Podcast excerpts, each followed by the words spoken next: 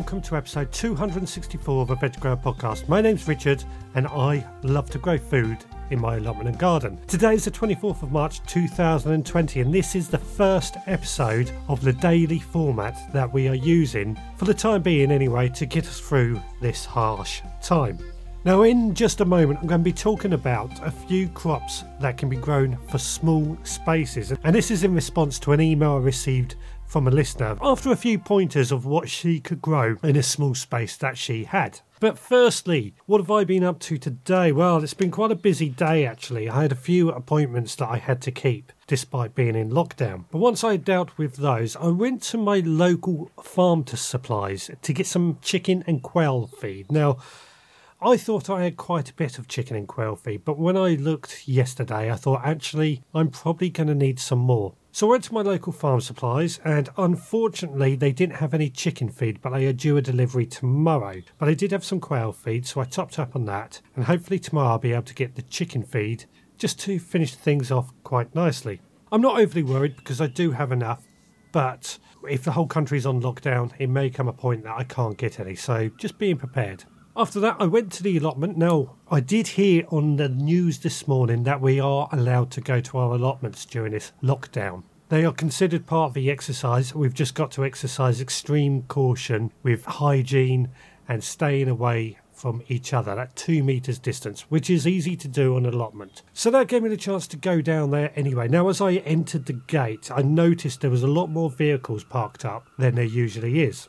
But quite predominantly, and I think the, the driver of this van had done this on purpose, he had parked his van so that everybody who drove in saw his rear window. And in his rear window, he displayed a flag that simply said peace. And I just kind of thought that was a lovely way to start off down on the allotment. So I went off to my site, and the first thing I did was build the cold frame. Now, you may recall yesterday I said I was cutting up bits of wood to make a cold frame to go on the allotment. And I loaded it into the van to take it down, and I, I took it down, I screwed it all together, and I've got to say, I'm pleased it's built, but it does look pretty rough. It does need a lot of tidying up. It's very um, make do and mend sort of mentality, but it'll do the job. Now, after I built the rectangular frame and screwed it all together, I placed some paving slabs inside the base of this cold frame. And the idea for this is that those paving slabs, as the sun hits them throughout the day, will warm up, and come night, it'll retain some of that heat and should help keep my plants a bit warmer throughout the night. That's my idea, anyway. So I put those in there, and then on the top, I placed some of my spare glass panels that I had salvaged over the last few years, mostly from glass fridge doors. I always knew they would come in handy for something.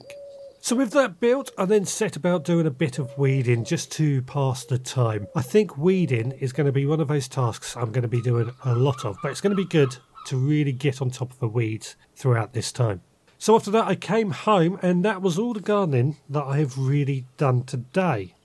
So I received an email from a listener last week and she wanted me to share a few ideas of what she could do to maximise the amount of food she is growing in her allotment. Now her allotment is quite small, only five metres square, so that's not a huge amount of room at all.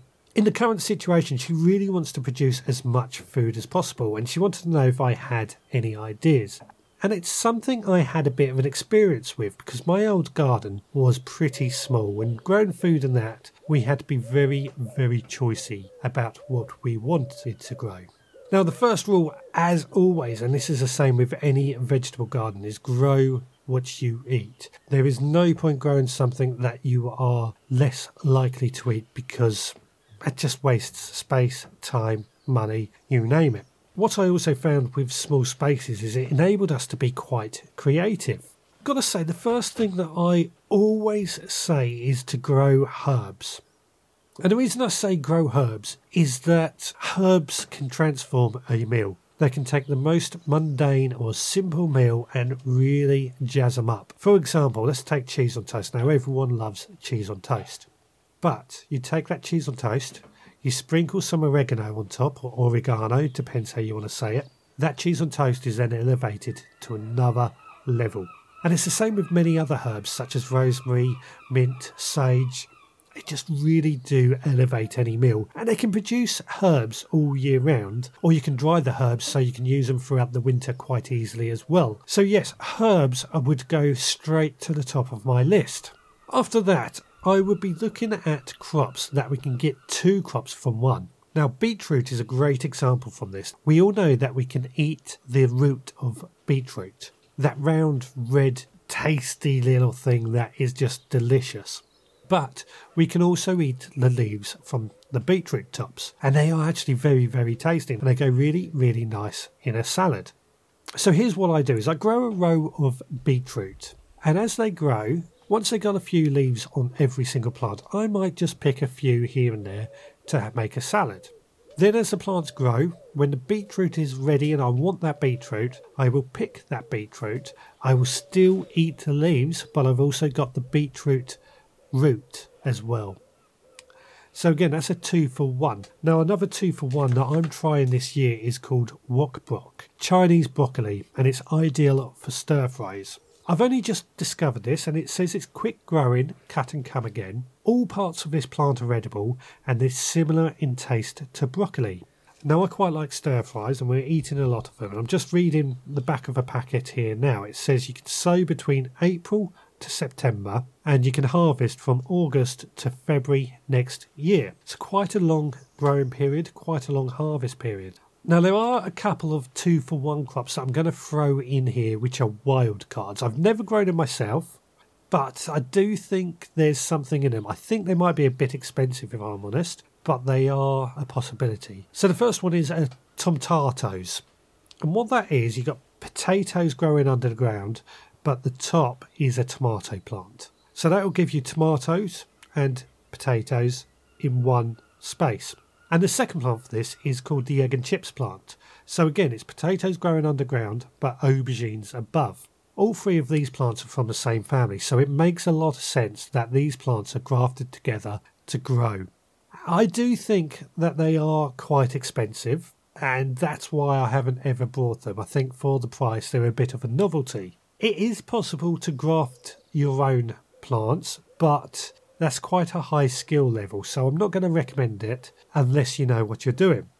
So, next, I want to think about prolific crops, and these are crops that really do produce a lot. I've mentioned cut and come again salads quite a bit lately, and actually, I do think cut and come again salads are great in small spaces as well. I won't go too much into these, but if you can sow once a week or every couple of weeks a row of cut and come again salad leaves, it'll keep you going for quite a while. One of the most prolific crops that you will always see gardeners giving away is the courgette. And I, I actually quite enjoy courgettes. I would say for most people, you don't need more than two courgette plants. That's enough to feed a whole family. Courgettes are great because obviously we all eat them. They go great in pretty much most summer meals. So many options you can do with courgettes, but the main thing is that that one plant will supply you with enough courgettes right throughout the summer autumn period. So that is what I would call a prolific crop. While staying in the sort of prolific crop area, I'm going to head on to this sort of vertical garden, but keeping that sort of theme. So, and when it comes to vertical crops, you will quite often see dwarf varieties, and these could be like dwarf French beans or dwarf broad beans or dwarf tomatoes. I've got to say, avoid those if you want to maximise your growing space. The reason I say that, dwarf generally means they don't grow as high. But when you want to really make the most of your space, you want them to grow high because they can produce more crops. Really, the dwarf take up as much ground as the normal size crops, so you're not really saving anything. The only thing you might be doing is blocking out light on a neighbouring plot, but I think most people can accept that. For these, I always grow lots of tomatoes, and tomatoes, well, I mean, they're used quite a bit throughout the year. You can freeze them, you can make pasta sauces out of them. So much that we can do with tomatoes, French beans. I love French beans anyway, but again, they grow up, you can produce a lot of food, and yeah, they don't take much work. Runner beans, I'm not a lover of runner beans, but my wife likes them a lot, and I've started growing those for her. Again, they grow up, they don't take up a huge amount of space, but they do produce quite a bit of food. broad beans, they're pretty good as well. And what I found with broad beans actually, it's wrong time of year to say this, but I always grow mine over winter. So that means I sow them October, November time. They'll grow over the winter and they will produce food about May time. By about June, they are coming out the ground, which is great because that's exactly what I want it for. And what this means is that area of ground is then ready to plant something else in. And that is actually something I do want you to think about if you are tight on space. You've got to constantly grow something in the ground. You've got to constantly have something growing. What can we follow that up with? Well, June, we can be planting out perhaps our winter crops, so our cabbages or something. They're going to take quite a while, but they're going to put that ground into use. Cucumbers grow vertically and they produce quite well. Chilies, oh yes, how can we forget chilies? One of my favourite crops.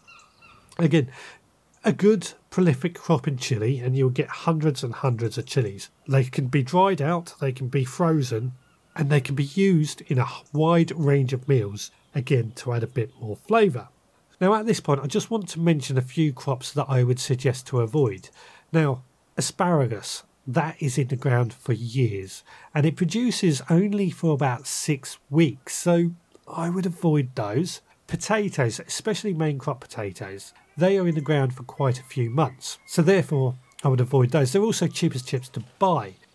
Leeks and parsnips, they're also in the ground for quite a long time, as are carrots, so I'd avoid those. And then pumpkins. Pumpkins I'm, I dither a bit with. Now, I quite like edible pumpkins. And they can be grown vertically, just like crops that I've said before. And a nice big sized pumpkin you can get quite a few meals out of. Freeze easily, and in fact, you can store pumpkins without freezing them. You can just store them as they are. Well, that's it for today's podcast. I hope that's been of some use to you. If you've got any thoughts, tips, or anything you would do in a small vegetable patch, then please let me know. You can email me, richard at theveggrowerpodcast.co.uk. You can leave a comment at theveggrowerpodcast.co.uk, or you can find me on social, just search for the Veg Grower Podcast. Hopefully, everything being well, there'll be another podcast tomorrow. I hope these daily podcasts are going to be of use to you. But for now, please take care, and I'll see you again next time.